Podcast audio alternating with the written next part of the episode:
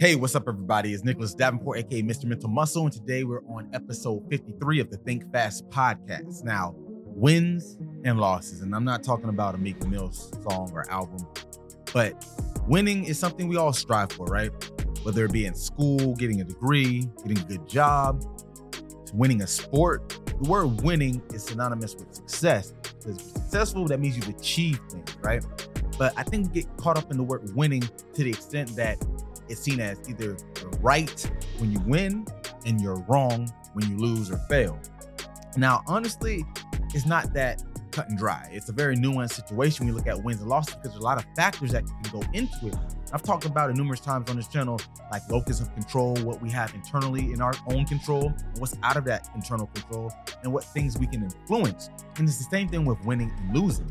But we get caught up in this fixed mindset that you only win when you did something right and you only lose when you did something wrong. Sometimes losses come because you did the right things, but they weren't executed in the timely manner that it needed to be done, or maybe they weren't done in the right order, or just it just didn't fall into place, right? So you might say to yourself, I did wrong, so let me change what I did.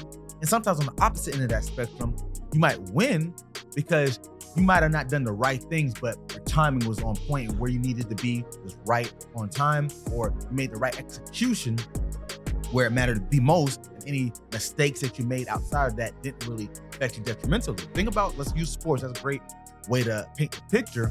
You can play the whole game perfectly. Matter of fact, let's do a better sport. Track and field. I'm a track guy. So let's say you ran the whole race. Let's say the 400 meter dash perfectly. You go around the track on the last straightaway you might trip up or cramp up or something happens and you get past right before the finish line and you get second place. You didn't win, but that means did you run the race wrong? Your strategy, your race pace might have been on point that whole 355 meters in that last 45, it was just something happened. And then vice versa, that person who passed you and won, maybe they did things wrong, but that moment in that time worked for them and they were able to pass you. And it's just like that in life. We're able to be in the right places sometimes. And I'm not calling it luck, because luck, they always say, is when hard work meets opportunity. Luck doesn't mean much if you can't execute when the opportunity arises. But don't get so caught up, like we talk about fixed mindset. It doesn't mean you were wrong, you're bad, and you're just a failure because you didn't win that day. Maybe it means you need to recalibrate what happened and how you need to do it again in a way that gets you to where you need to be. That should be your takeaway from a loss or a failure. Like I said, a loss doesn't mean that you are wrong, and a win doesn't necessarily mean that you are right.